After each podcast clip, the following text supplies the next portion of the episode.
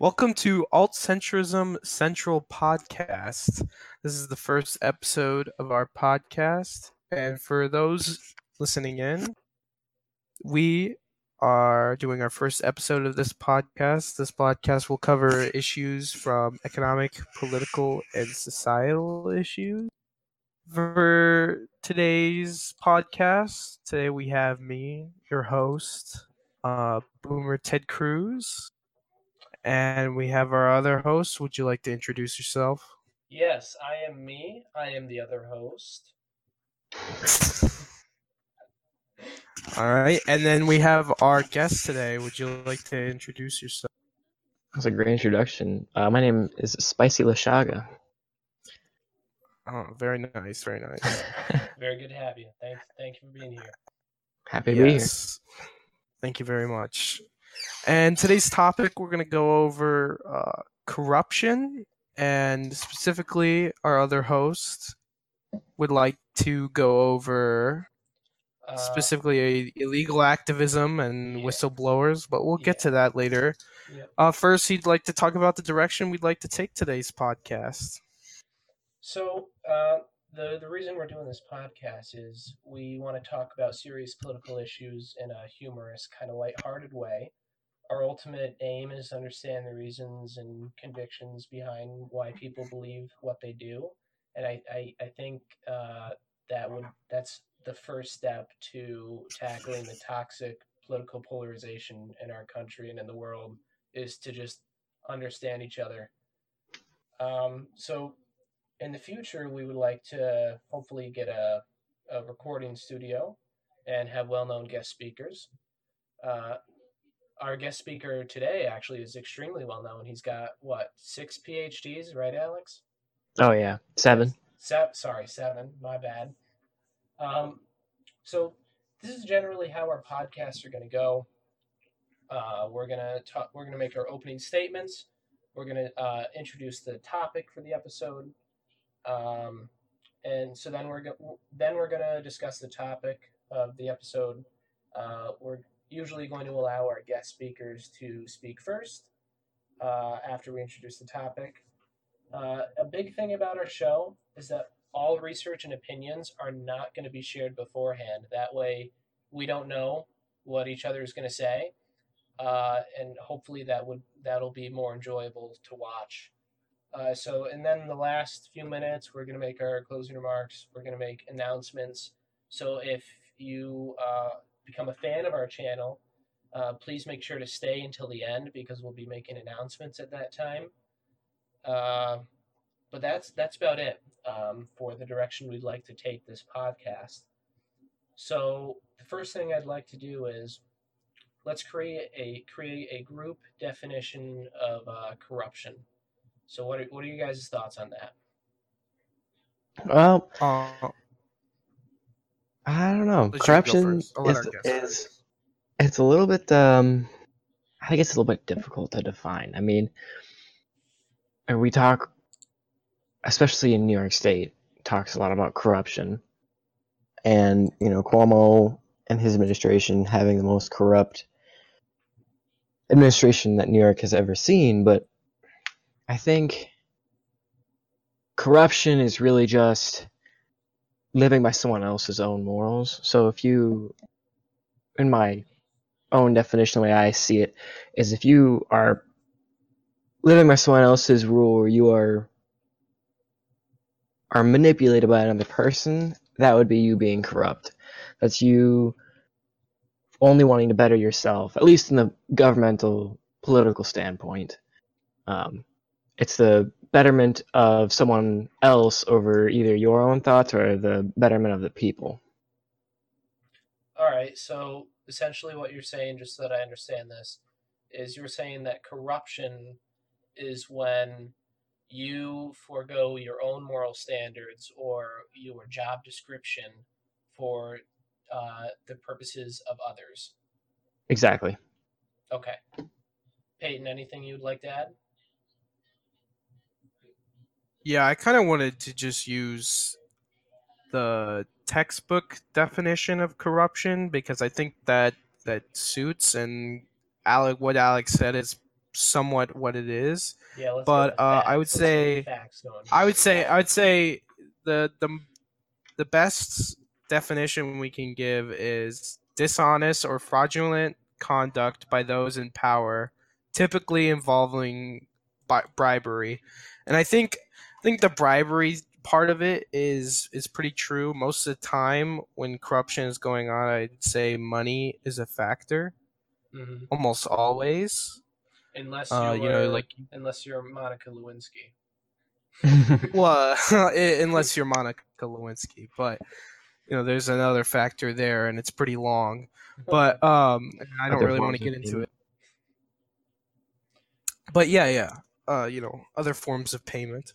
But yeah, it's usually about about the money. It's not about you know the people themselves Mhm. uh well, a lot of a lot of uh, people in the the reactionary right wing circles, and they talk about how you know democracies and republics and any form of government really leaders are incentivized when they don't have you know a certain grasp of power to extra-report themselves because they want to make themselves wealthy they have an incentive to do so you know they want to make themselves better Right. and that's why i think corru- it, you know, when corruption happens is usually because they're trying to obtain more wealth Mhm. you know look at any any corrupt individual pretty much ever any corruption scandal money is almost always involved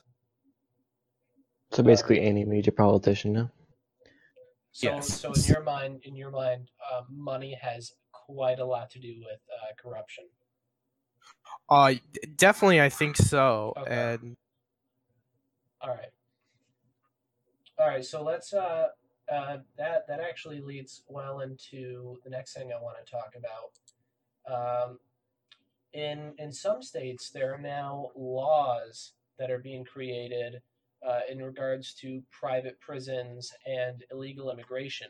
So that there is a lot of money involved, and it's also a, to- a very hot button topic uh, today, uh, which is immigration. Uh, specifically, let's look at Arizona's law, SB 1070. Uh, basically, what happened there was uh, it was a law that regulate that basically allowed uh, law enforcement to detain illegal immigrants and put them into private prisons. So now, is this a case of corruption, or is this a case of we don't know what to do because we have so many illegal immigrants?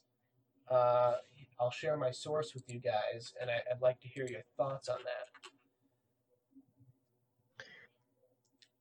So, right off the bat, my source is NPR. What, what do you guys think about the source? Is it trustworthy? Um, I'd say NPR. NPR can be considered a trustworthy source. I think what a lot of people need to do when they do fact checking and they look at sources is first of all always read the entire source. You know, make sure you're getting all the information. But second of all, you know, look where their biases align. Look where their incentives align. I mean, NPR, uh, for those who don't know, stands for National Public Radio and it's a publicly funded organization, meaning the government is the one publicly uh, funding it. So you have to think about, you know, where that might play into. I don't think into a story like this exactly it would play into it, um, you know, because the federal government doesn't have all the ties to private Right, prisons. I know there are federal private prisons, but like this one seems to be specifically a state issue and not a federal issue. So, um, and I would also say NPR has more of a left wing, uh, left wing bias. They're still pretty factual most of the time, but uh, as for the laws, as for the laws themselves, and you know, um, you know, had it is this like an incentive of, you know, money and is it is it a corruption thing or is it a dealing with the actual problem. I really don't know. I would say uh, immigration is one of the hot button issues of of our time. Obviously, I mean the government, as of the recording of this podcast, is still shut down, hmm So and and it's all over that. yeah. So uh, one of the one what this law basically what this law does and what people are saying that it can do are two different things though. Um, what what this law does is it allows law enforcement to detain anybody if they cannot show proof of um, of citizenship or of identity, basically. So, uh, say that you are walking on the street in Arizona, uh, policeman could definitely detain you if you did not have identification. Um, and so then what this does uh, or at least what NPR is suggesting, is that this law allows uh, for more people to enter the private prison system for profit. So after reading the source, it's uh, I think he's making a mountain out of a molehill because you're right. That that's pretty much all this law says is that police can detain anybody who can't provide proof of citizenship or proof of residence, which sure might be seem bad for someone who's in a northern state, but um, someone who's lived in the southern states near where a lot of immigration happens, illegal immigration happens, might be more um, keen to agree with this law because it it is hard to find and stop illegal immigration, and it is a state issue, and Arizona definitely just wants to at least curb the amount of illegal immigrants crossing the border, and this is one way to do it. It's a drastic way, but it's a, an effective one probably. hmm So there is there is an infographic in the source that shows how many elected officials from the state receive money from private prison companies. hmm Uh, how how much does that affect your um, your judgment on this article or your opinion on this topic? Not at all. I mean, y- private prison companies are, or any company really, does not give money to politicians to change them. They give it to politicians who they think will take them far. So similarly, the NRA supporting Republicans is not them corrupting Republicans and saying, "Hey, you know, pass our laws." They are supporting the Republicans because of the fact that they agree with them. I don't think prison companies give enough money to the point where they would be the number one thing to change um, about an entire law system. And this doesn't necessarily only help private prisons, but everything else as well. So I, I don't think the giving money is the biggest thing here. All right. think I think I'm so I'm conflicted on this issue because there are two parts.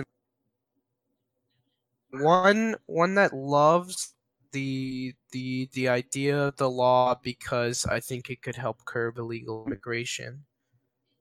And then there's another part of me that believes that this is kind of a a a um, a violation of our constitutional rights. You know, it's kind of like detainment without any you know reasoning. Because while while while if you fail to prove you know permanent resident status or citizen status, yeah, um, to most people that's like, well, that's you know just reason. But you know, what's the context of someone doing this? Like, you know, is it someone who's being stopped for like a traffic ticket? Or is it just a police officer going up to any random person, which I don't think would I don't think would happen anyways.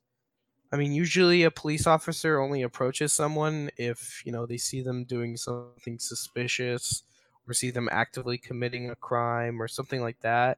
It's not like just going up to random people and being like, "Hey, I need you to prove your citizen status right now." We're- But I think it's just that sorry, sorry to interrupt, but we're gonna get to um, police force corruption a, a little while Yeah. later too.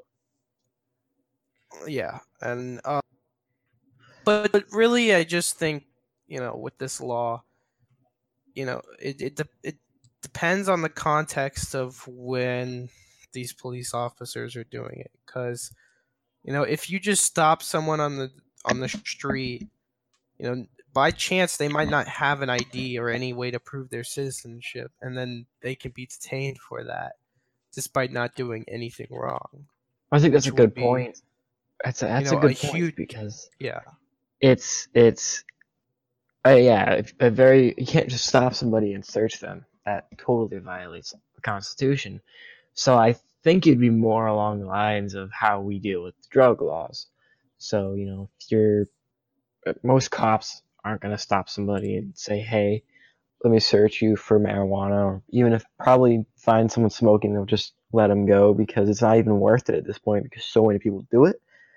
But if they find somebody who was going, you know, 50 in a in a 25, and they pull them over and they smell weed in the car, like that's just another thing to get them. That's just another thing to tack on. I think it's similar in that they would find somebody who maybe was in a car uh, speeding, and they pull them over and they can't prove their permanent citizenship. They find out they're an illegal immigrant and they can send them home because I think a big issue is that these the illegal immigrants who come here and commit crimes then don't get deported because you can't necessarily prove that they're an illegal immigrant if that makes sense yeah. Okay. I Yeah. I I I I somewhat agree, yeah.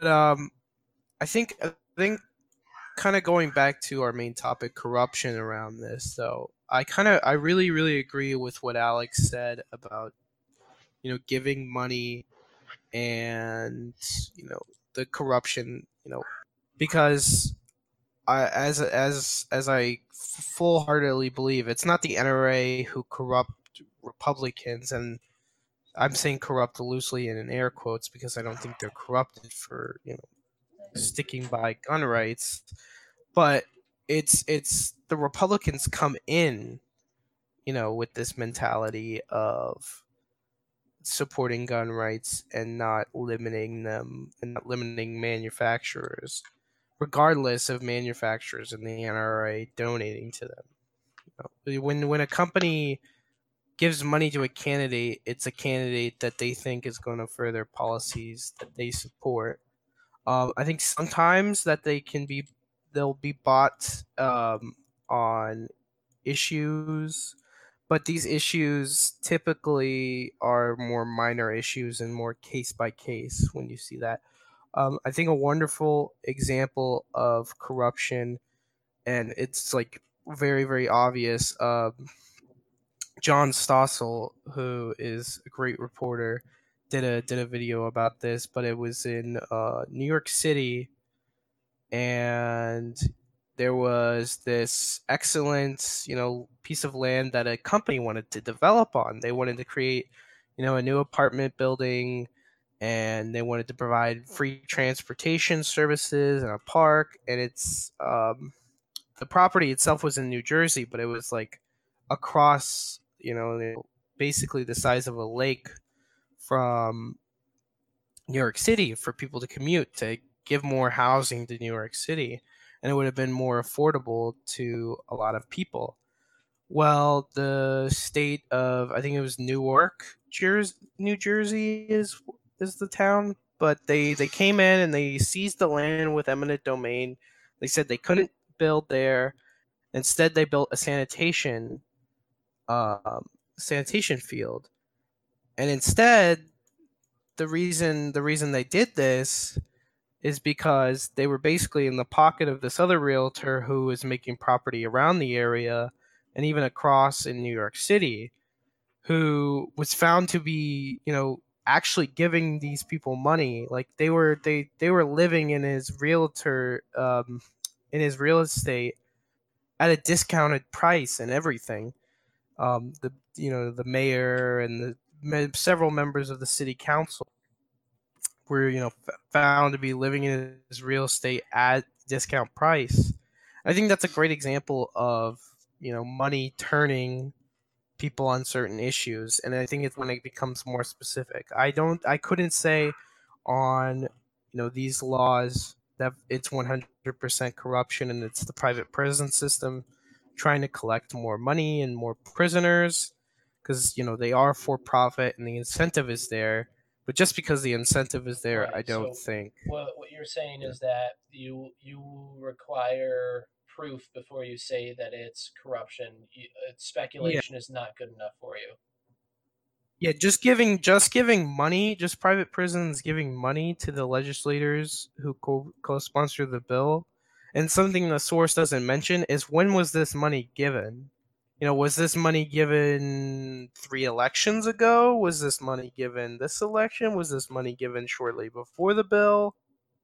That's a good. you know that would that would that would change that would change that would be more evidence to the fact. I don't think it would be the firm to prove that there's a corruption connection.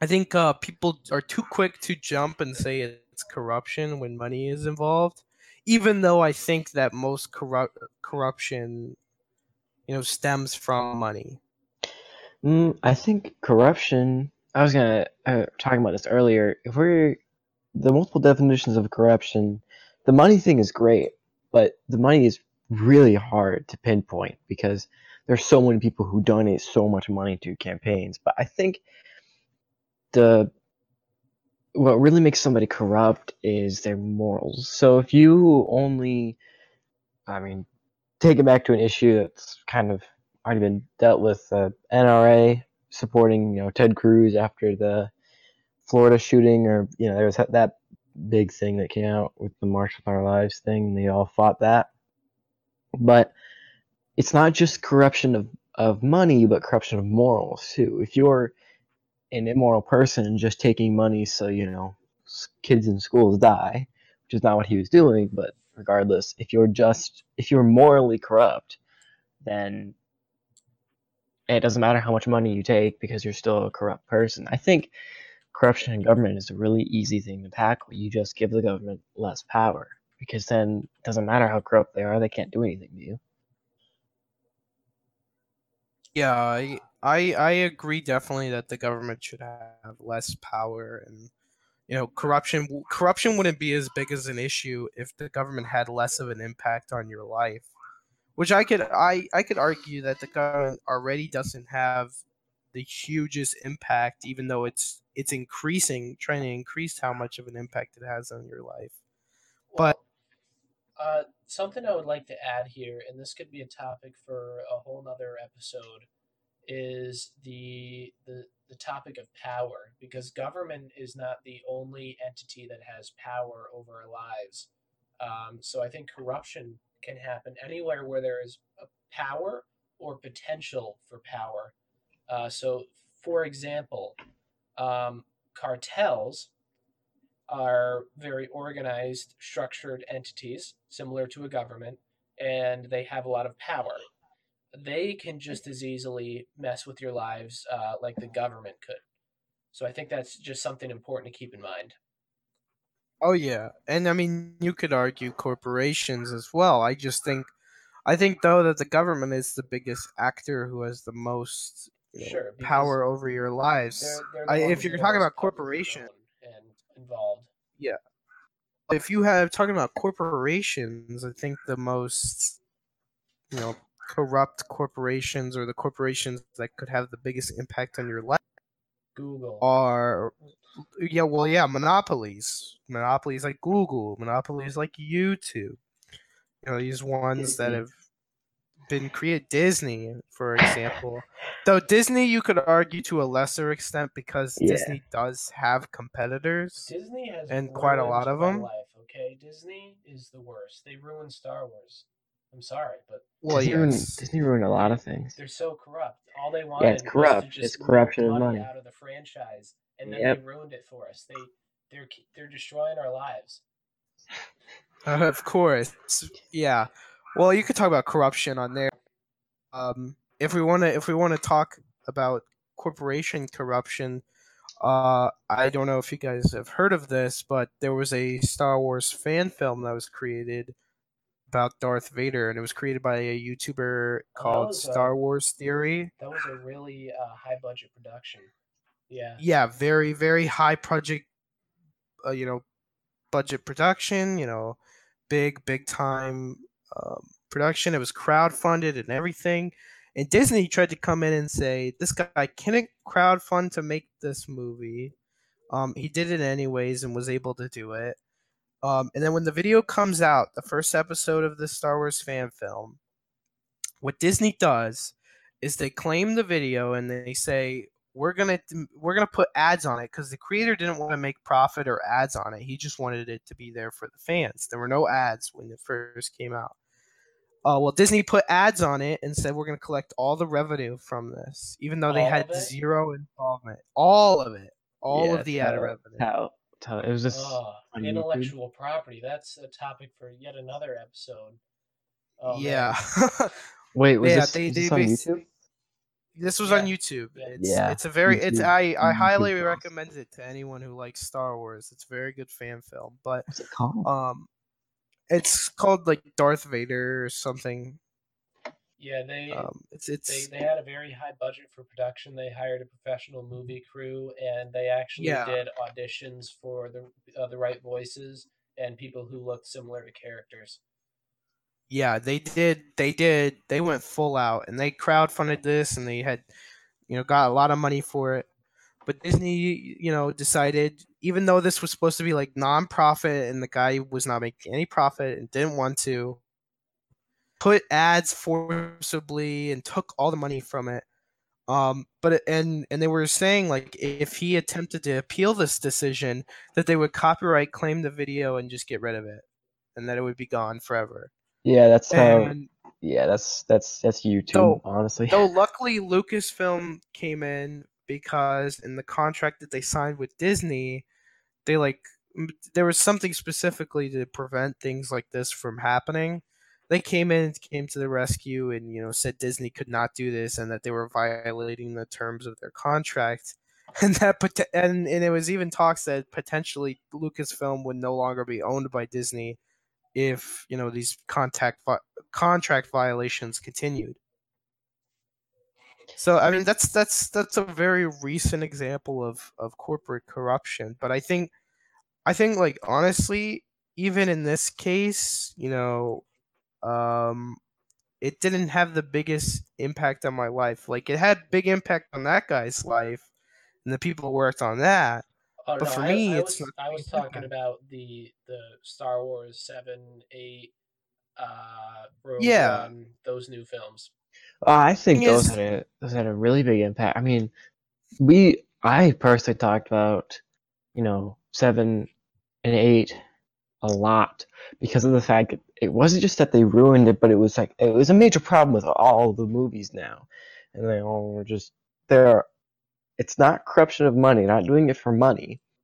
I I believe they're all corrupt in that they are they're all trying to push the same political agenda. I mean, they remade I mean, uh, Ocean's Eleven, Ghostbusters Two, Star Wars Seven and Eight, all these new movies that are coming out that are just trying to shove some sort of political agenda down your throat. I mean, even um, Oh yeah, and you know what? The producers of Star Wars have been extremely vocal in public about what their agendas are. Um, I cannot remember what her name is. Uh, the director for the Star Wars movies. Do you guys know? It's not a woman. Are you talking about Rian Johnson? He he directed Last Jedi. J.J. Abrams is yeah, Rian Johnson. produced. He directed um seven, and he's directing Kennedy, nine. That's her name. Oh oh, you mean the woman that's in charge of all the star? Yeah, she's kind of like the Kevin Feige to how the Marvel universe is, where she's supposed to like plan it out. Except for they have no plan for these movies at all. Um, on to what you said about you know they're pushing a political agenda. Yes, I agree. They're p- pointing a political agenda, but I think they honestly thought that you know they were gonna make money. I mean, Star Wars Seven is so obviously a attempt to appeal appeal to fans and cash in on Star Wars fans. It's pretty much a complete retreading of A New Hope. I think the money was involved there too, because you could also talk about like the most recent uh, Gillette commercial, the razors. Have you Oh, guys seen God. this? Yeah, I've seen Uh, it. yeah, I've about seen it, the I heard about it. it, well, basically, it's kind of a a thing about men, and you know, men should be better, and men should not do this, and men should do this, and Men blah blah women. blah. Men, men, men should be women. I, I I think that's something they allude to, or even outright say. I can't remember because it was a pain to watch that entire commercial, even though it was so short. But you know, I I think there they I think all these companies who do these kind of things like Burger King's pink tax commercial they had a few months ago, I think they all think there's like underlying money whether they're trying to appeal to a market. But it's just Mhm. like so weird. Whenever whenever companies do political agendas, I feel like it's always they're trying to appeal to this market and create like a dedicated base and think that if they appeal to them politically, that somehow they're all going to get business from these people. I disagree with that, and the only reason I disagree with it is because of recently EA and Dice when they create when they made Battlefield Five, and they said, "Hey, if you don't like our game, don't buy it. If you don't like the messages being said, don't buy it." I don't. I genuinely think they believe in their political agenda, but and as a video game company or any company for that matter, your goal is the profit. Your goal is to make as much money, sell as, as many copies of whatever it is that you're doing. You you make money from whatever you're doing and they are so blinded by the fact that they need to do this agenda. They need to have this in their game. They just totally forgot about everything that's in front of them. And I mean now Battlefield 5 is already on a sale for thirty dollars and it's only been out two or three months. That's almost unheard of from video games that are AAA titles. Um, and that's, I mean, eh, they're not the only company that's done that. They don't. They all all these companies will say that, and then take huge hits from their for their games. I mean, but games like Red Dead Redemption Two, where there was a lot of people upset about it, and they said like we're not going to change it for historical accuracy, do better, much better than the games who try to force a different political agenda down their throat. So I don't know. I, I think corruption hurts sometimes hurts the people who are even being corrupt. And I think EA and DICE are a very good example of that. Uh, yeah, I guess I guess you could say. I mean, that comment that they made, you know, don't buy our game if you don't like the message.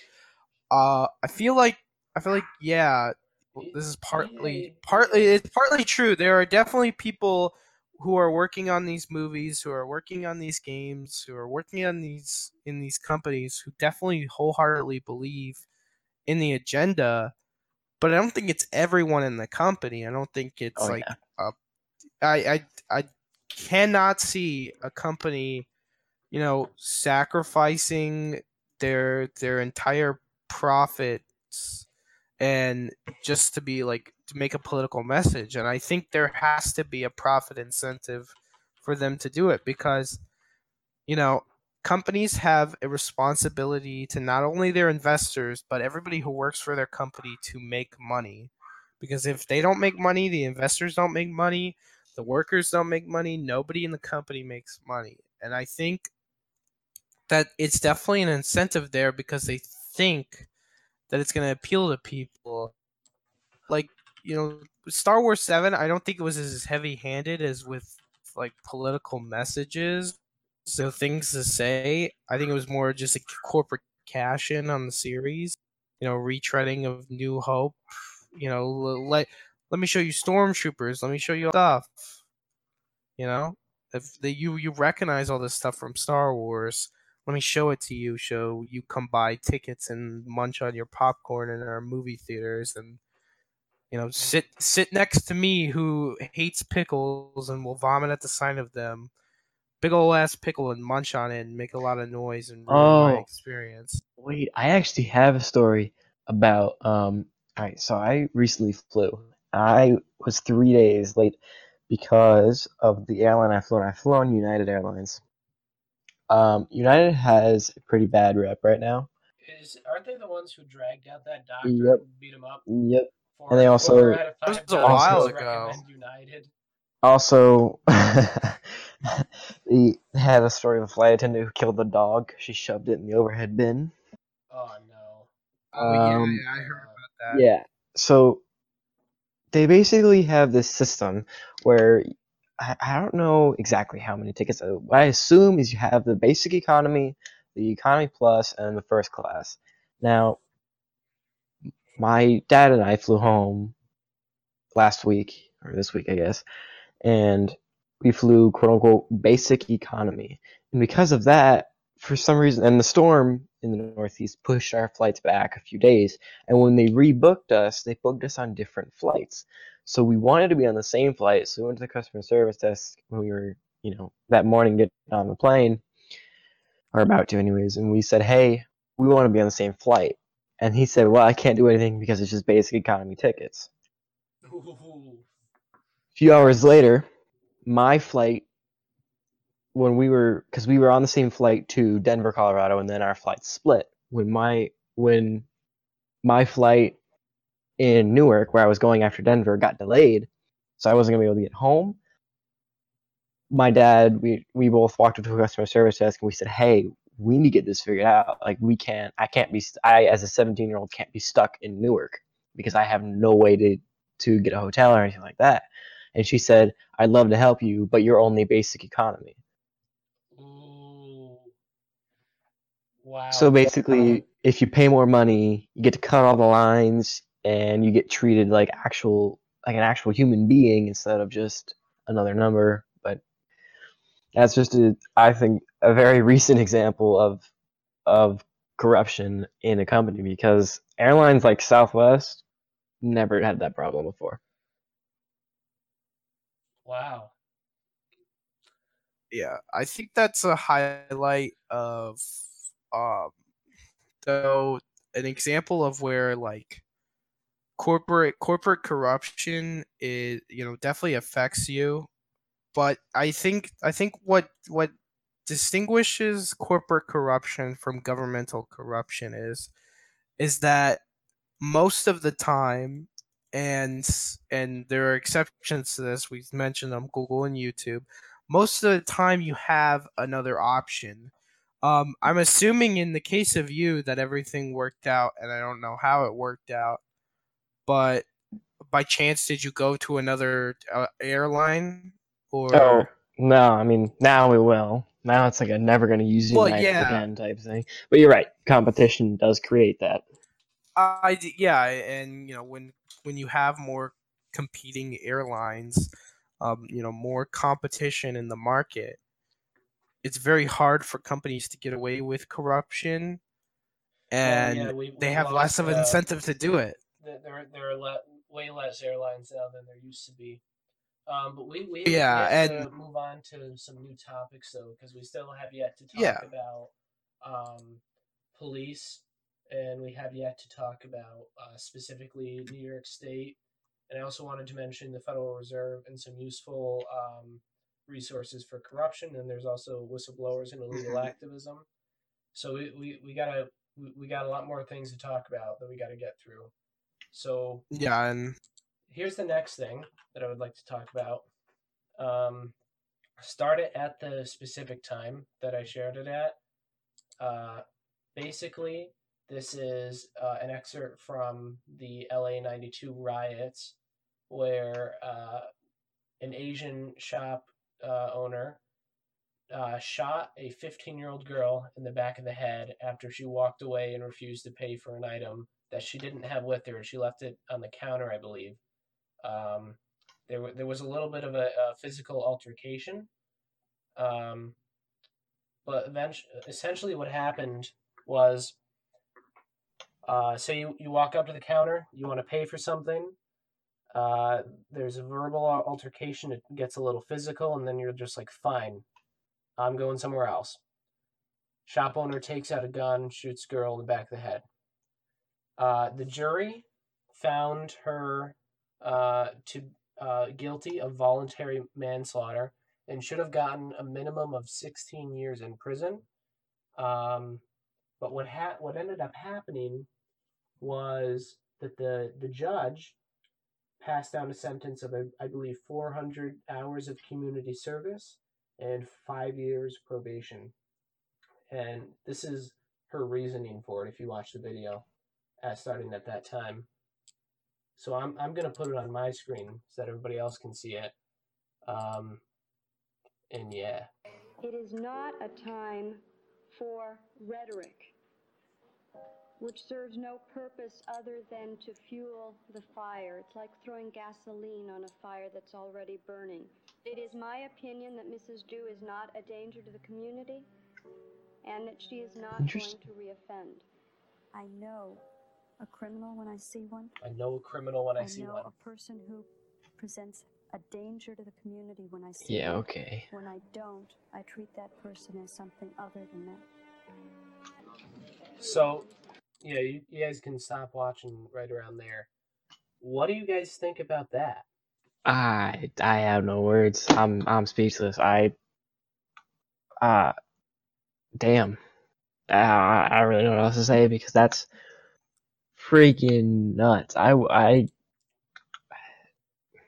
I mean, this I couldn't imagine someone getting away with this like this. This this whole thing started. The LA riot started because Rodney King was beaten senseless and almost to death by cops um, for a relatively uh, minor thing.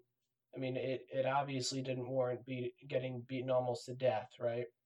Uh, I believe the cops asked him to um, stand still or get on his knees or something like that, and he didn't because he didn't know what was going on. Um, and so th- the cops, uh, the, their their defense was, well, we were afraid that he uh, had a gun or that he was going to shoot at us, uh, which he did not have a gun. Um, uh, so yeah, they they beat him senseless. That went viral. Uh, people, uh, actually, the police officers got what was coming to them in the original trial, but then their lawyers decided to move the trial somewhere else, uh, to a more white community, and then their sentences got overturned, uh, and it was much more lenient. So there, there's a lot of judicial corruption there and a lot of police corruption, and I'm interested to hear your guys' thoughts on this. I think this is just corruption all across the board. Uh, the the reason the LA riots happened is 100% on the fault of the government and the people who work for the government. Well, okay, this is coming from the son of a cop, but I don't think that the police in general are corrupt. I don't think Well, right. Because wasn't- I wasn't similarly- trying to paint paint something you know across the board across the whole United States, um, but in this particular instance, Well, yeah, I mean, definitely could take apart this instance, and I would 110% say she should have gone to jail. Because nobody deserves get shot in the back of the head doing nothing wrong. I mean, it's just. Right, nobody deserves that. Peyton. And oh, sorry, you weren't done. I, I, I just astonished. I even from this one specific case, yeah, I'd, I'd say that they made a wrong choice, but also that happens. and Yeah, nothing you can do about it now. I, th- I think the biggest point uh, to make here is, you know, m- many people do not care about their local elections and uh, who's who's in their local government, but it, it can actually have the biggest effect on your lives. I mean, because this uh, person, I think her name is Joyce. Uh, Joyce, yeah, that's the judge's name. Because she was elected, uh, that 15 year old girl, Latasha Harlins, didn't get any justice. at all. Mhm. And so I think it's really important to pay attention not just to corruption on a national or global scale, but you know, right in our own communities. Yeah, I know. Mm, sorry, I'm I'm yawning. but uh, boring for you? oh, not that it's too not that it's too boring. Uh, it's eight forty nine, and uh, I'm a little tired boy. But um, actually, to to go on to to go on to you know what we're talking about is you know this is a great point that Joe is making about local elections. Too often people are only concerned with what's happening in federal elections if they're concerned with politics at all. And what people don't realize is is that the the more local you get from going all the way down from global to federal to lo- to state to local elections, the local government has the most impact on you out of any government that could have any impact on you at all. Yeah. Um, you know, this is something that uh, you know, I was first introduced to this idea by my old debate coach, who is a very wise woman and very great person, you know, and very articulated in politics. And she, you know, reprimanded me when I was first getting into politics about how I did not really care for state and local matters at all. I thought they were boring. I didn't think they were important or interesting. Um, but you know, she she kind of you know educated me. Um, I've become more involved in state politics, local politics. I'm still having trouble with. It definitely doesn't help when you're, you know, a new move to a new area. Yeah. Um, it's hard to get. It's hard to you know get a feel for it, especially if you weren't there. You know, your whole life. Um, but yeah, I think they're very important, and I think this goes back to the distinction we were making between corporate and government corruption. With corporate corruption, most of the time, if a, a corporation is being corrupt in the way they're giving you a product or the way they're doing a service or anything they're doing, you can always choose to go to another corporation. You can boycott it. You can, um, you know, help organize sh- worker strikes. Are things you can do. But when it comes to a government, I mean, you can't choose another government. The most you could do is is vote, but you know, one vote is is worthless in the grand scheme of things. And this is not a racking against going and voting. I still think people should vote because that's how you get a big enough voting pool that can have anything done. But right. You know, this is the problem. We have to wait a certain amount of years for anything to happen. And you know, there's so much insider trading and so much inside, you know, insider groups that help each other. I mean, look at this case. Look at the fact that you know, um, uh, a court hearing was moved to another like district. That that should not happen. It should the the court hearing should happen So wherever the crime happened. just It should not be moved. Just a clarification. The reason it was moved was so that they could have a jury of their peers. That was their reasoning for it. Don't I don't think that's a justified. I don't think that's a I'm not saying justified justified reason. either. I'm just giving you the, Yeah. the their justification I- for it. and I appreciate giving me the justification, their justification for it. But you know, uh, when when it says a jury of your peers, it means a jury of the people, you know, affected by this crime. The people affected of this crime were not the people in you know a whole nother neighborhood. The people affected by the crime were that were there, and you know Mhm. this is not rallying against the police officer in any corruption case because I think a lot of, of of examples of police corruption that we see that get big news coverage. Uh, I think a lot of them are like bashing of the police, and a lot of them are not in factual basis. But you know, and I don't know about a lot about the LA riots, and if if this case, if Joe, if exactly what you said is completely true, then yeah, this is a case, obvious case of police corruption and the police not doing their job. But let, it specifically to talk about Letitia Harlins?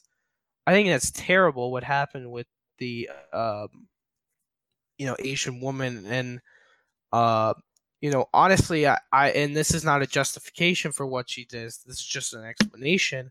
I think the reason she shot Letitia is, you know, she's probably such a nervous wreck with the entire neighborhood being destroyed in this riot, and you know, the thought that she didn't like didn't want to pay for it. She's probably so antsy that she, you know she So- shot her out of complete fear. Ano- And this is not to justify what she did, just to Um, explain. another disclaimer this this event happened before the city was in full scale riot before there were was martial law and a curfew and things like that so while i can Were there- understand i mean there was a lot of tension in the city at that point but there wasn't it wasn't full scale rioting yet Well, d- yeah, Okay, tension that can do- changes that changes the context. Ye- then. I mean, tension can do a lot of things to a lot of people. But I think that now there's a lot of things happening. There's been so many cops who have gotten killed or watched someone die because they haven't. They've been too afraid to pull the trigger.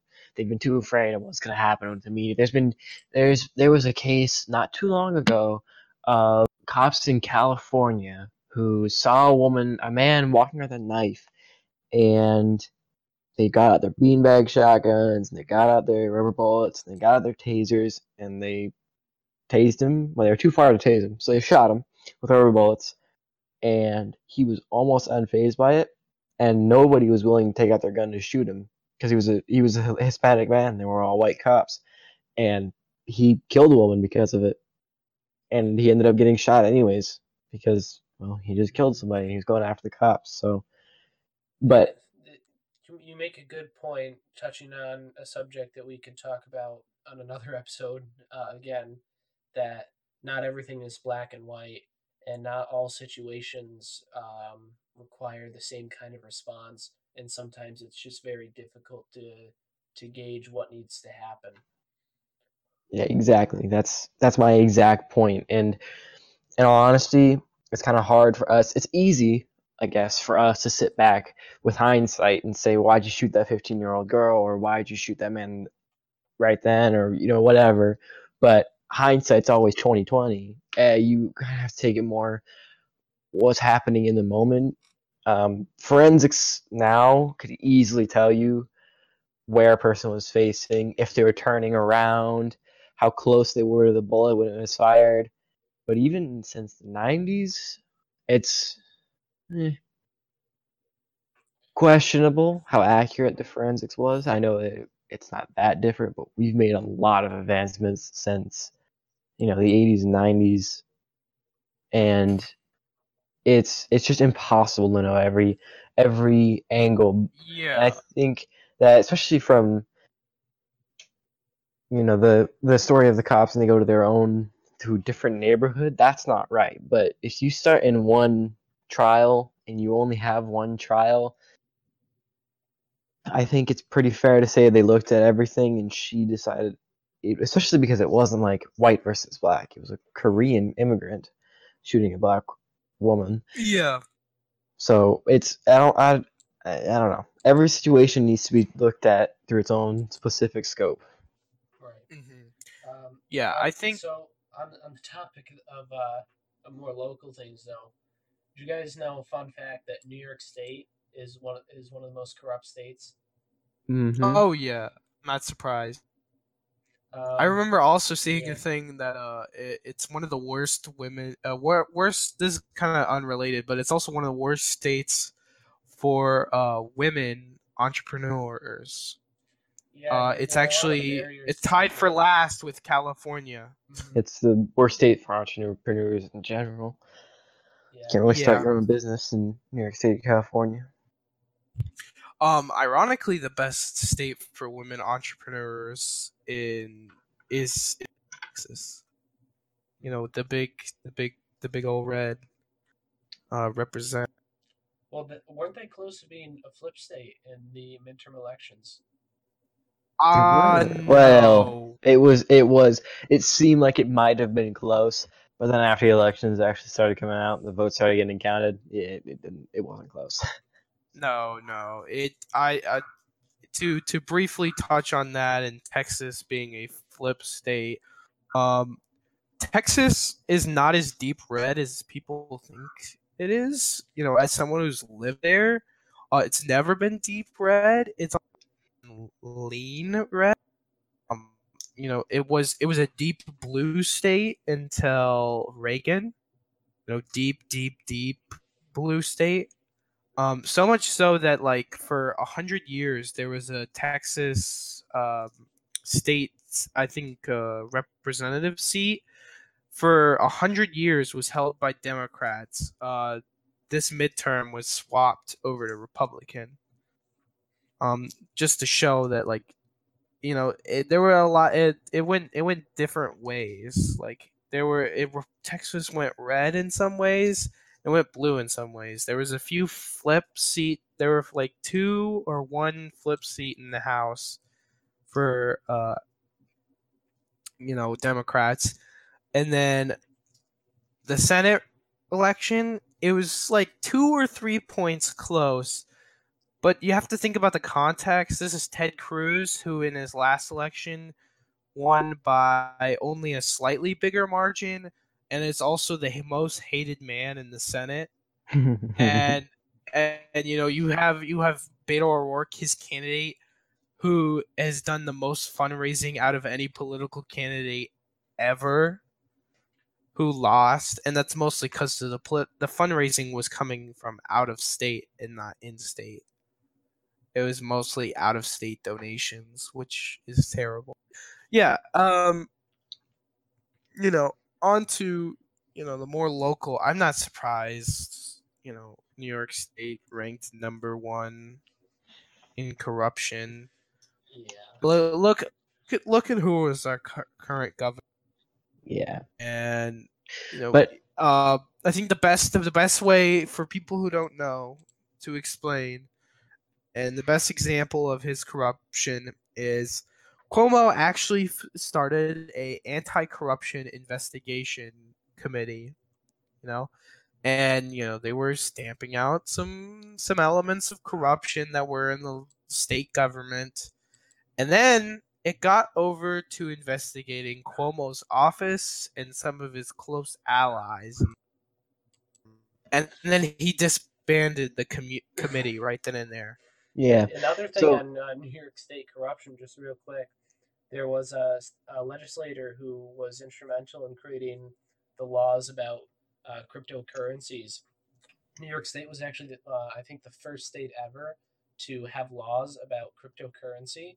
Um, and so the state gets money off of the industry now. And as soon as that uh, legislator was basically done uh, bring, bringing these laws in, he went and started his own private firm on cryptocurrency um, uh, investment, not investment. Um, he, what what do you call it? He advises people on how to invest and things like that. Yeah, uh, there's a lot of examples of that. I mean, you could go back to um, the 2008 recession. A lot of the big banking companies that were involved in helping, you know, the crash, and who were doing this risky, uh, you know, giving out these risky loans. A lot of people in the government who were, you know, in defense of their policies and not fighting against any any attempts to you know fix the problem or any legislative attempts uh they went on to you know join major companies um a lot of these companies that were on um some of the people who were economic advisors to bush or even in the the federal reserve were former members of these companies Mm-hmm. so you know, there's there's there's if you do a lot of like font like looking. Well, the, the, Uh, federal, the Federal Reserve, just to touch quickly on it, a lot of their members come from the come from the private sector. Almost every single one of them. Oh because yeah. they have to come up through the member banks because the member banks are really the ones who run it. Um, about the organization of it, you know, the president appoints uh, a chair every 14 years, I think, and then there's also a board of governors. But most of the power it comes from the member banks. I, I think we're gonna, gonna actually skip the Federal Reserve and we're gonna talk about it more in depth on an episode uh, uh, to itself probably because there's there's so much to talk about there in terms of corruption and just in terms of how it affects your country. So I think I'm, uh, we're actually going to save that and we're going to jump into whistleblowers uh, and illegal activism. Oh man. Oh, whistleblowers. Yeah, I think whistleblowers is a great topic for corruption, and I think it's a very important one, especially since one of the most inf- infamous whistleblowers and someone who's done, I think, great work for the United States and you know freedom. Edward So- Snowden is still a Yep. criminal under mm-hmm. our law and still has to live Yeah. in the terrible country of Russia. And you should you should look To at escape- what some of the the former district attorneys of our country have said about Edward Snowden. A lot of them want him put Oh, to yeah. death.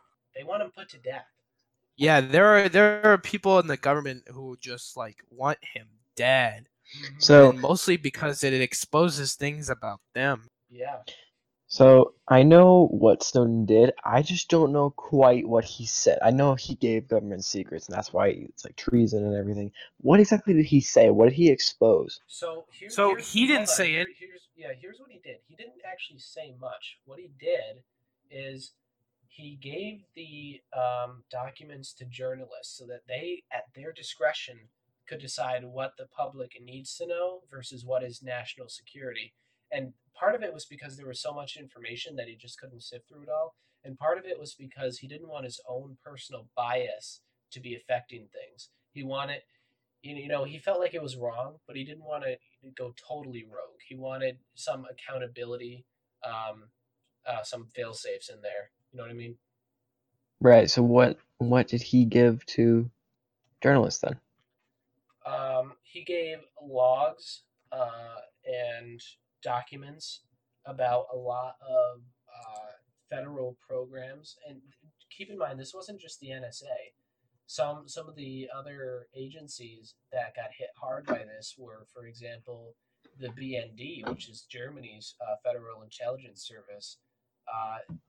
Actually, there are there's there's an alliance kind of of nations between Australia, New Zealand, Great Britain, Germany, and the United States. They all share intelligence with each other. Uh, so uh, and they all they all use the same kind of intelligence tools. Uh, and those nations got hit hard by Edward Snowden. Did, did that answer your question? Yeah.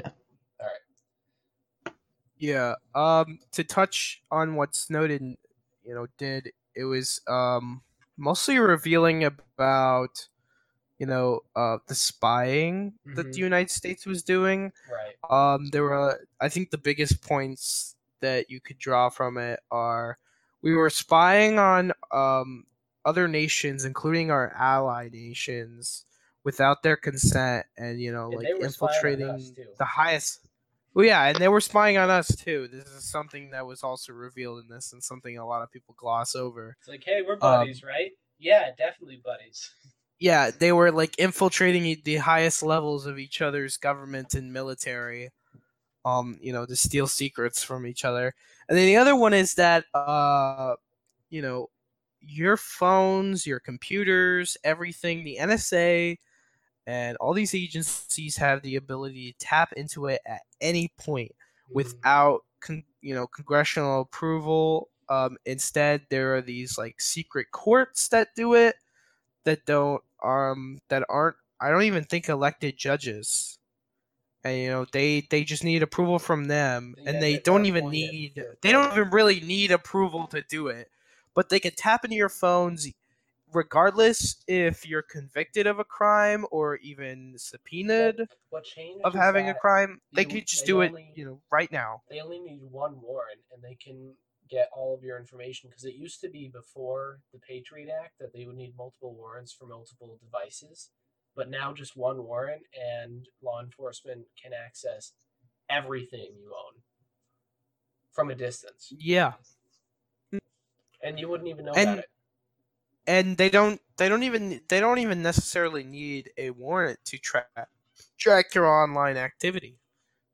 They Right. um as long as as long as they say that they're doing it in the the attempts to find out uh you know terrorist activity that might threaten us all and you know you could e- there's easily easily arguments to make that this violates the constitution mean this is you know Right.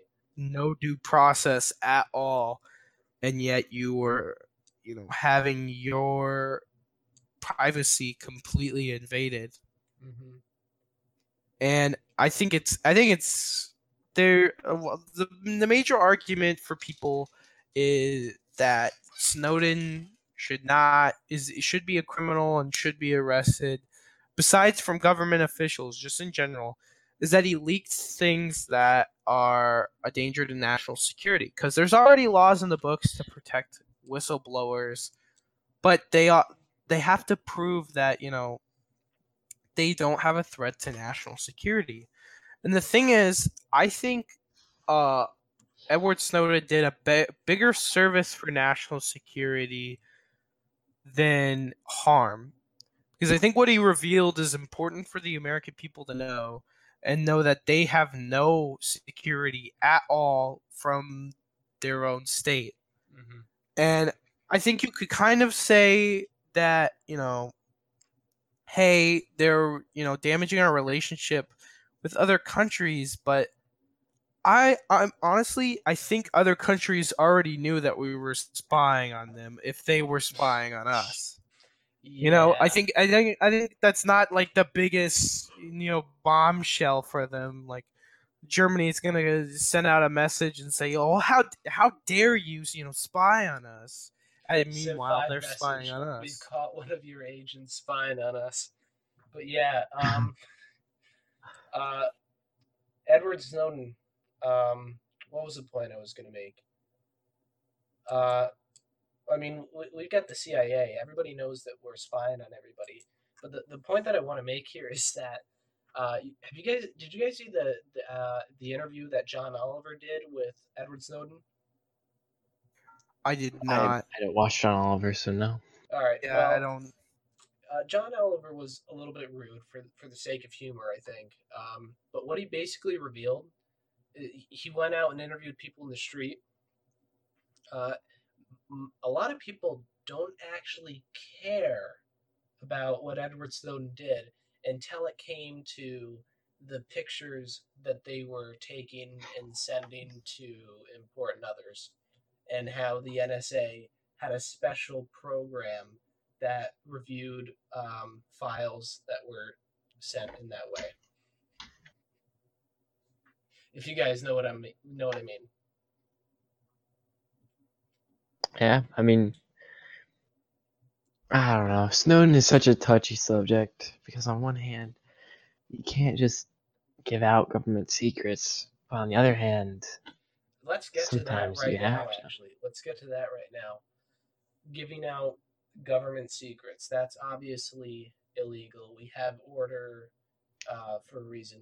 Um, uh, order helps us, you know, not have a lot of violence and things like that. And laws are a, a really important part of that. So, when is it okay to break the law? well, ex- uh, that's the question, isn't it? Like, when, when, when is it okay? Why do we have laws in the first place? I mean, there are. It's when some people will say when you feel as though it's unjust or unjust, but that's so impossibly hard to to decide. I mean, you know, Jim Crow laws. I know it's nothing related to it, but it's a good example of a law that you should disobey. But why? Because you feel that it's wrong. I I don't think I think the the in the case of whistleblowing and the laws and should we disobey it or not 110% agree that you should disobey whistleblowing laws because there are people in the government who don't want those to get out and will do almost anything to make sure those secrets don't get out Mhm. so if you go through the right channels and do it the right way, quote unquote, of of you know whistleblowing, you could end up dead. Ask almost anybody who's tried to go against Hillary Clinton. They know they know they know what happens when you speak out against somebody who doesn't want you to speak out. Right. So let's talk a little bit more specifically. Um, I'm going to name out four groups uh, that are very well known for uh, their illegal activism. And I want you guys to say good, bad, or neutral, your stance on them, just right off the bat, and then we'll get into talking more about them. Uh, so the first one, Antifa. Bad. Peyton, I'd say bad. bad. I I'd list them as terrorists. All right. Uh, Anonymous. Neutral. Um, that de- that depends on. I I probably leaning towards neutral mostly because there are things that I think Anonymous does that are good, and then, then there are things I think that they do or that are Yeah, that's not. that's where I'm at too. Okay. Uh, Ku Klux Klan. Oh, bad, terrible, Jesus. Terrible. Okay. And uh, last one, Black Lives Matter. Mm, I mean, they're, they're you- not. depends on what you mean. They're- That depends on what you mean by Black Lives Matter because I mean, uh, uh, Black Mm, Lives Matter is no. a very group. Very, I, I'd say very- bad. No matter how you slice it, I think it's bad. Um, you know, I am. I'm definitely not saying good. I'd say I'm somewhere in between, new, like like leaning towards bad, but more neutral okay. Um, because like I the the group is like it bare it's barely a group. It's more of an ideology. do you guys have any other uh, well-known groups that I that I've missed? Um, I think keep it to WikiLeaks? four. I mean, WikiLeaks just one person. well, well, WikiLeaks is not one person. WikiLeaks is is more. Julian Assange is the founder, but he's not the one behind all the leaks. But we're we're just gonna consider. about like WikiLeaks one person. Wiki WikiLeaks is a large organization. but not. I'd say the biggest thing that scale. WikiLeaks, the only big thing that WikiLeaks has done is is is the Hillary Clinton scandal. that Uh, didn't even I do would, anything. I would really. dis- I would disagree because They recently revealed uh, all of all a lot of the tools that the CIA had. oh yeah, yeah, they that. release they release they release stuff all the time. Um, they do a lot on more than just the United States corruption. Like I saw There was there was um a really good Russia. leak.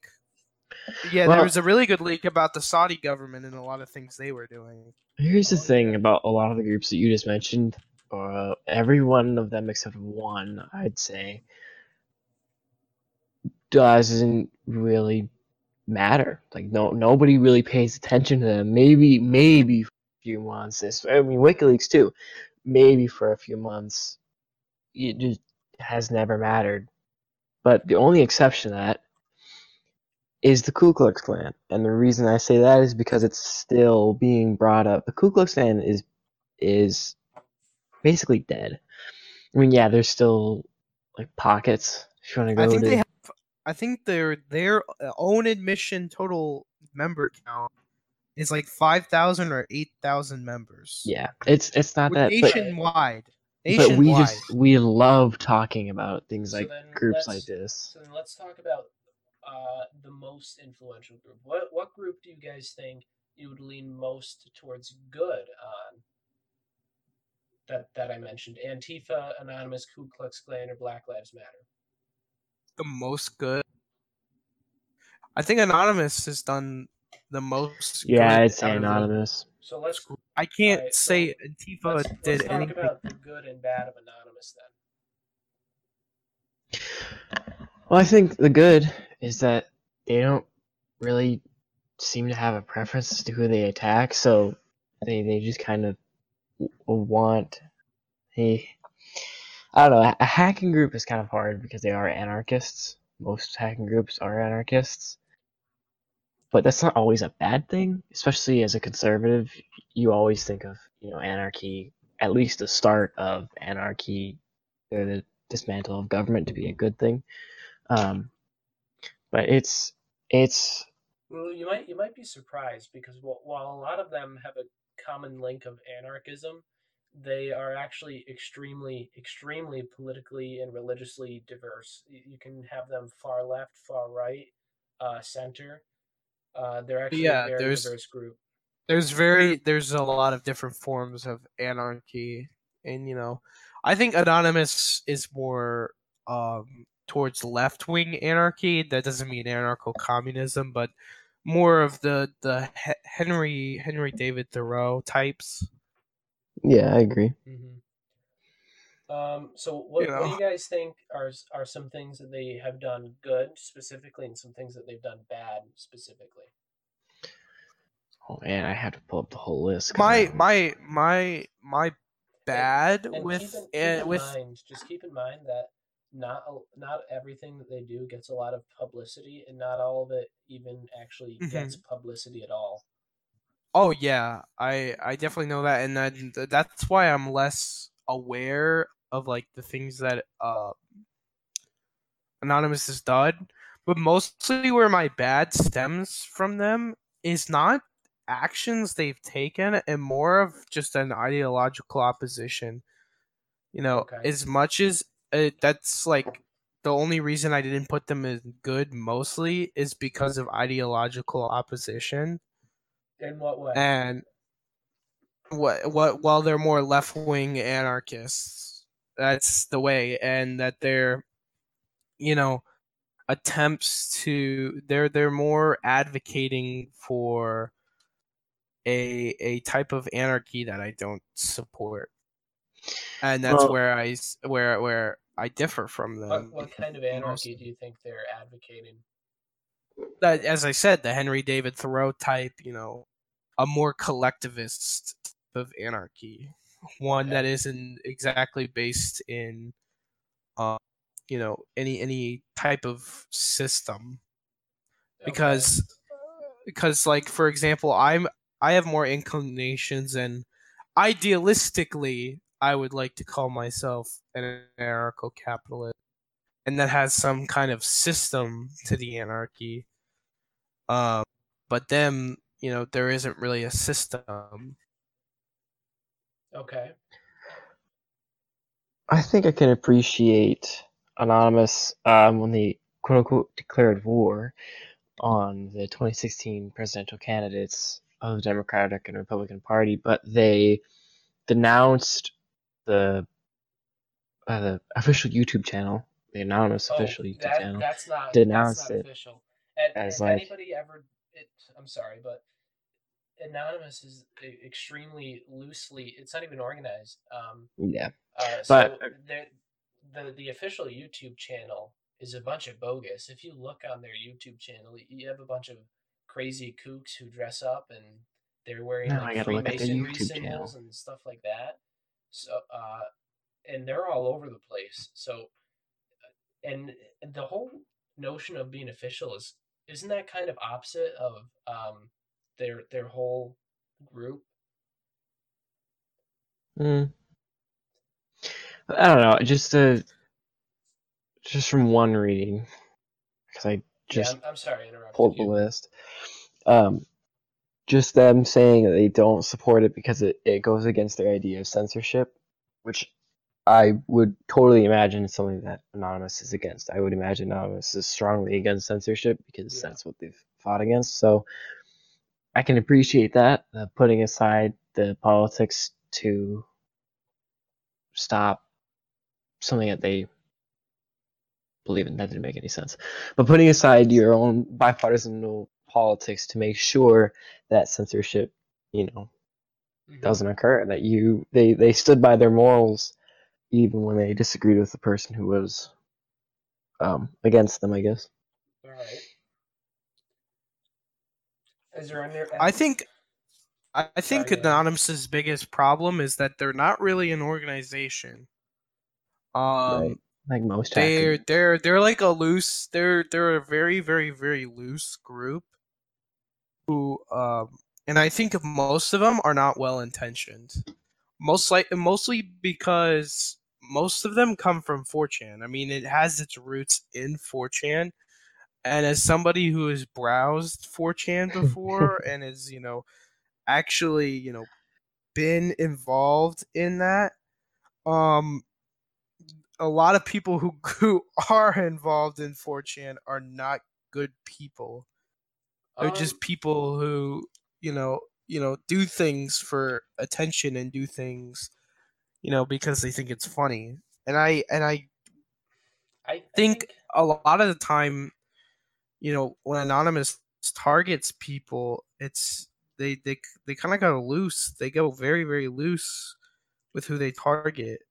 I They gotta be- Uh, I'm gonna have to disagree with that statement a little bit. A while ago, I uh, did some research and I did some interviews with them uh, for a blog post. Uh, a lot of the inf- most influential members are not uh, people who come from 4chan or do things for the meme. Uh, they, whether or not you agree with their ideology or their methods, they are very serious about it and they do not do it uh, to be funny. Um, I can't, I can't, I don't know about all of the members or people who call themselves anonymous though. Um, but I, I can say that the most influential members uh, do believe that they have good intentions. They don't just do it to be funny. There, there has been history in anonymous where there have been groups that have like uh, popped off, like LulzSec, uh, and uh, they they actually made like international news uh, frequently at that time because they were just taking down people left and right because they thought it was funny. Like they were they were taking down government sites, they were taking down gaming sites, and they were just being real jerks. Yeah, well, I think I think there though there's a bit of a problem with that because anonymous since they're not so structured, um people who call themselves anonymous, you know, are very varied. Like for example, I think I think uh, one of the biggest things they've done that I disagree with is the amount of doxing they do. They do a lot of doxing. For example, yes, in 2012 and i i'm against doxing in every way i think publishing somebody's identity on the internet is extremely harmful to that person it's an invasion of their privacy and no matter how terrible this person is you shouldn't do that and a great example of this is in 2012 the westboro baptist church was planning to picket right. the funerals of you know victims of Sandy Hook. And while I I think Westboro Baptist Church is terrible and the people who are doing that are pretty terrible, what they did is they doxed everyone who was going to be involved in that event and published all their information including their home addresses on you know the internet. That's i think that's terrible because that's actually inviting people to ins, you know incite harassment and inviting people to do violence against these people. I don't think is the way to solve this. While i think westboro baptist church is terrible and what they were planning to do is you know completely morally bankrupt you know you don't you don't in, publish these people's home address and wish violent and basically wish violence against them and open them up to violence. You know i think i think a discussion of ideas is a better way and you know you know there is there is evidence to show that people's minds can be changed and the way to do it is not to commit violence against them or dox them and put all their public information online Right. Um, I think I think the biggest problem with with anonymous is that their attacks are very indiscriminate. so. You know, I, I agree with you about the doxing, uh, but the, the argument that they would give in their defense, and let me just say this again, I agree with you. The argument that they would give is that the government is not being responsible enough, and a lot of people just get away with their crimes uh, without, you know, uh, receiving any kind of justice or punishment. And so that that's that would be their justification for it, but I, I don't think that's a good justification because you're just doing it based off of your own moral standards and there there's a lot of um, there's a lot of potential for you to abuse the the power that you have and and totally ruin somebody's life.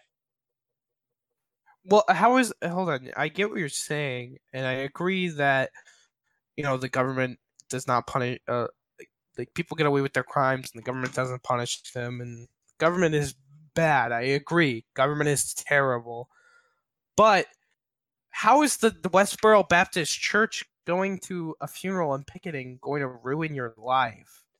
Oh, you know, no, no, these no, are people who are ruining lives. You know, I was talking about and- the doxing. The the doxing can Oh. ruin lives.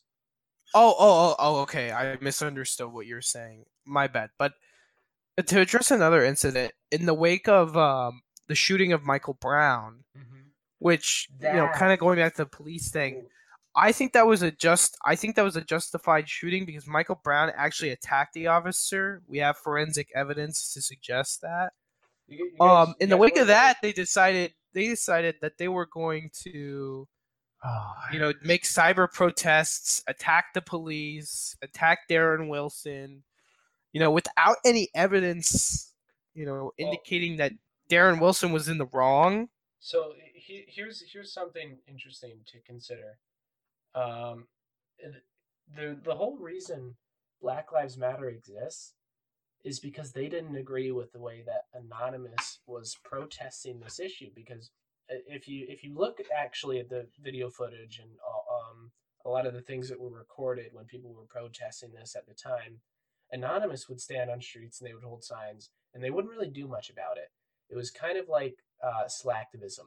Nothing was getting done. They were just out there. And they would also opinion. dox people who, you know, would disagree and say that Michael Brown was justified to be shooting.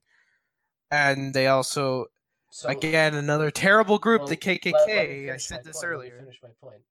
Hold on. Um, I, I, I will. I will. I just said Okay. um, this is like further context on the issue, but they doxed a bunch of members of the KKK as well and revealed their home addresses and that too. So they were prote- they were protesting in the street in the streets too, holding signs, but they were also And, and still gonna- doxing I'm- I'm going to get to that though. Um, Black Lives Matter did not like the the kind of mild mannered approach that Anonymous had, and so Black Lives Matter grew out of uh, mostly peaceful protests, and they started getting more radical, including doxing people, including violent protests, and so Black Lives Matter is uh, an extremely radical uh, activism group that came out of uh, what started as a, a peaceful movement. And so while Anonymous was yeah. involved to some degree, I, uh, I I think a lot of the blame goes to Black Lives Matter. Oh yeah, I I could agree, but uh, but there's an evidence that Anonymous was directly involved in the doxing of a lot of people after it, the Michael Brown incident specifically. Well, what evidence is there? Because anybody can claim to be anonymous. The fact, the fact, the fact that multiple people identified to be, you know, an, an, anonymous officials, as you would have it, people identified to be with the group, people have been ide- identified as doing other anonymous attacks, were behind the doxing of several people. Do you have a source for that? Because I'd be interested to read about that. I have a source, so it's from the Wikipedia and their so and then their source, which was hold up, let me. I will look for it, but um, yeah, uh, you know, but most of most of my problems with the anonymous is they're they're not a like organized group who do, do things. So you know really pinning down what is anonymous is hard. Mm-hmm. you know pinning down what is you know everybody. Um in the group and you you know which actions are anonymous and which aren't is very hard. And then also the fact that they are behind so much doxing. They do so much doxing and they're more and they're more of a group that is more uh, um oh gawker ugh um Well, they, they actually they I'm reading it right now and they're citing their sources. So uh, I I I do agree with you. I see your point now. yeah yeah but but um yeah so what, what was he saying i was saying oh yeah yeah um but they're behind so much doxing and you know they they harm a lot of people and they don't have a lot of aim. And i think they're more ideologically driven that a lot of than a lot of people will give them credit. I mean there are great things they've done. I think the arab spring is a very good example of something they've done good. You know they were helping to spread the message there and helping spread you know you know a revolution kind of in the middle east of mm-hmm. people saying we're not going to deal with these fundamentalist islamic laws anymore and the oppression Mm-hmm. of these countries And the, they were But- big on censorship in Oh, 2012. yeah. when Mega Upload went down. They were just like, no, we're not taking that. yeah but then but then sometimes they you know do a stupid thing and they dox people and they Right. reveal their home address Or, or split people who are- they, who are largely harmless. everybody. Well, and yeah, and also when they attacked the PlayStation Network, like what was the point of that? Uh, You know. was that was that Lizard Squad? See, Because Lizard So, Squad is not Anonymous- Anonymous. yes, I know. That's Lizard, Lizard but Squad. Lizard Squad, Lizard, Lizard Squad. So Anonymous is credited with the first time it happened. It happened twice actually, and they're credited with the first time. The second time Well, was that Lol? was was an was anonymous. It was anonymous, but the people who were behind it, who were from anonymous, were like fractured out, and they became Lizard Squad. Okay, so both times it was the fractured group. It was Lol second. Lizard No, the first time it was not a fractured route. Oh, well, then why did Anonymous attack them? I have no idea. See, that's the thing. That's what I'm talking about. What was the point of it? I have yet to find a point to either of these hacks. Or at least a point that, you know, is justified to shut down PlayStation servers and affect, you know, thousands of people's jobs and also ruin people from playing playing online, which is not as big as an impact as you know the fact that people's jobs were on the line. You know that people weren't Yeah. doing able to do their job and you know even even back then you know on playstation there was there was somewhat of an economic aspect. You know there were people who let's play um you know post gaming videos from their playstation who can't do that anymore. That was a sh- stream of income that they had disrupted. Okay, you know because so the thing I, I looked into it, and yes, it, it was actually anonymous. Their their reasoning for it was because they disagreed with uh, Sony's official policies, I guess. But yeah, and right. that doesn't make sense. Why would you bring down? Why would you bring down the servers if you disagree with policies? There's other ways Right. to go about it. yeah, I just think that sometimes they they decide to get radical for a situation that isn't. A lot of their corporate protests, you know, they don't they they go to the radical extreme of you know doxing people left and right and hmm instead of when you know there's easier and more civil ways to do it you know boycotts let let's get let's such. get back to the the overall subject then, illegal activism. So what you're saying, if I'm getting this right, is that it's okay to break the law in some cases, but you have to be very very careful about the way in which you go about it.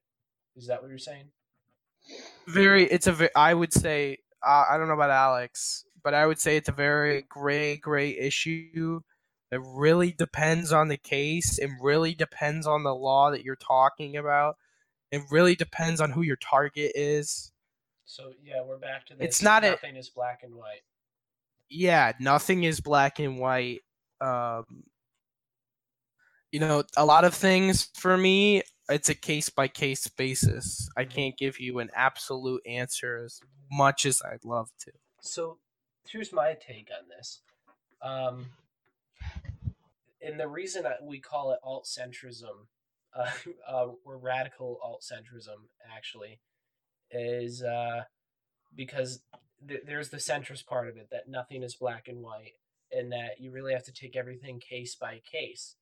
And then there's the alt part or the radical part, and that that's where I'm saying, yeah, sometimes, um, sometimes you got to do what you got to do. Not to say that they they were justified in attacking PlayStation. People couldn't play their games. Um, but in some cases, like when the government shut down Mega Upload, I mean, what what else are you going to do if the government is just going to censor you? Of course. And I think I think the government when the government is the target typically typically and not always but typically I would say it's more justified in that sense because the government is is is the big is the big baddie um, in almost every case and I would say that the government can take hits you know Yeah. um it and it goes back to you know there's no one competing with the government only one government and there's nothing really we can do about it and the things we can do about it mm, tend to not be effective Yeah. So I think we're gonna wrap up the episode now. Uh, one on time. I think we're going to, uh, you know, say our last words. Anything that we didn't get to say that we really wanted to say, and anything that we want people to really take away from this, our main message. Um, does anybody volunteer to go first before we end? Well, yeah, corruption is not easy. There's, uh, there's, I mean, yeah, we talked about it earlier. New York State is the quote unquote most corrupt, right? But it's not easy. You, you, you can't just take one example or just take one one situation and say this is- this applies to every situation and it's a very very gray issue and especially about everything about whistleblowers and hacking groups hacking activists all that. It really is a gray situation. I mean because there are some people who quite honestly deserve to be doxxed. Um, and there are some people who don't. And it's such a gray area when when you break the law. I mean obviously an easy answer is well you just don't break the law. But we all know there are great people in this world who wouldn't have been so great if they just bowed their head and followed the law. Sometimes laws are made to be broken.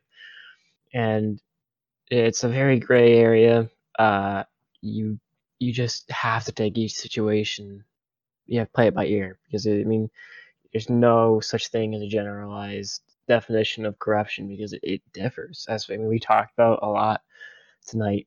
Um, and we that's the number one thing is that it's been different. It, there's not one story that's like another. So everything is gray.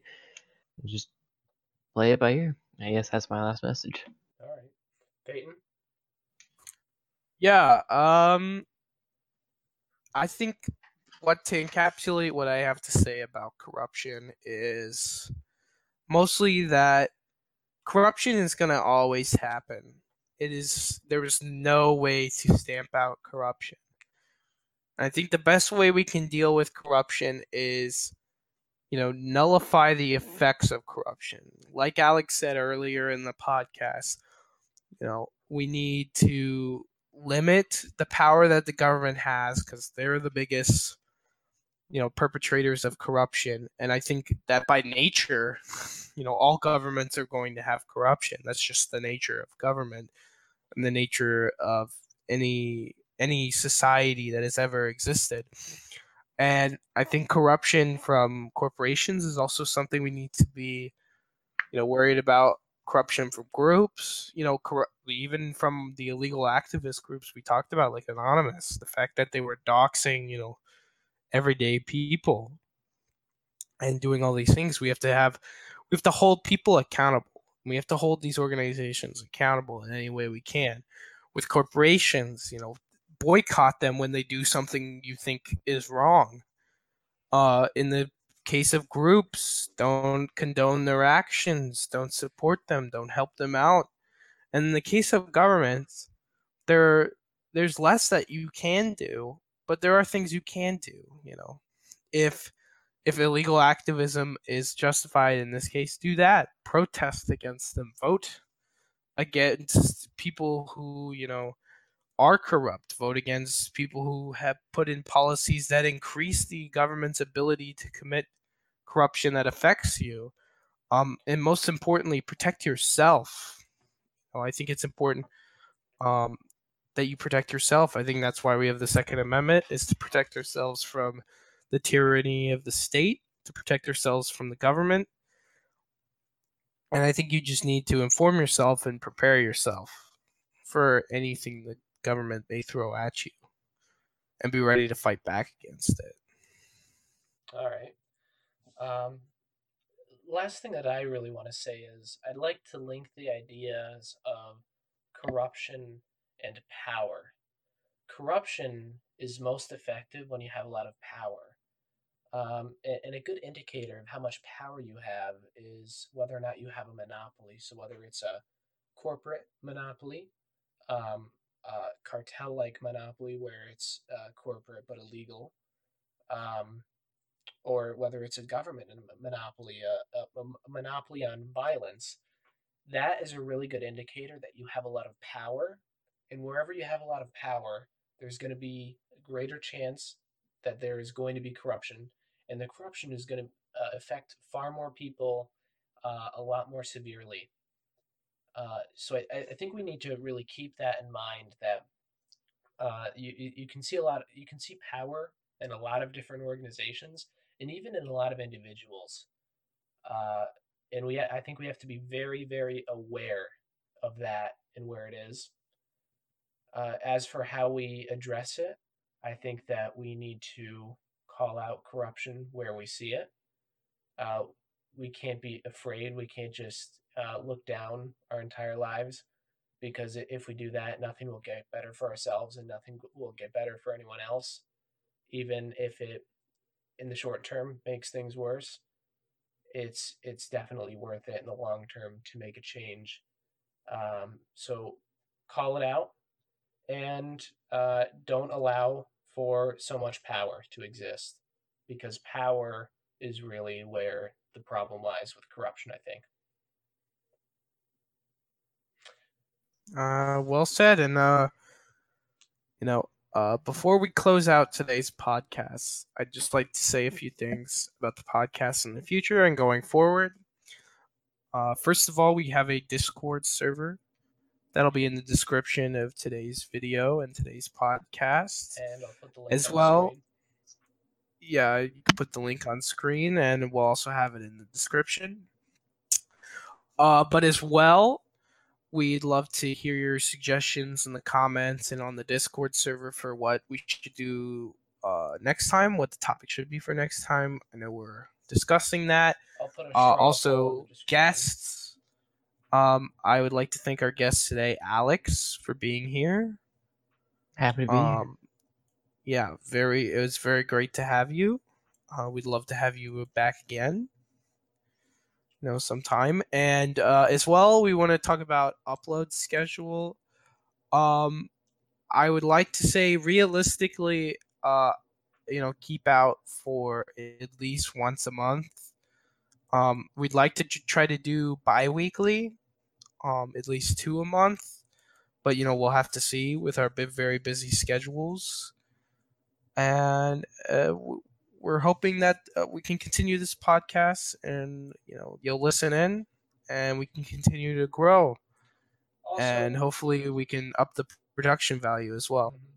so also give us your feedback. We don't care how rude you are. We can handle cyber bullies we want to know what you guys think how we can make things better uh, mm-hmm. how we could make things worse even i don't know I, ideas suggestions whatever we, we want to hear from you guys yeah, we we we, we really want to know. Yeah, you know, um, I think the first suggestion is gonna be for me to stop yawning.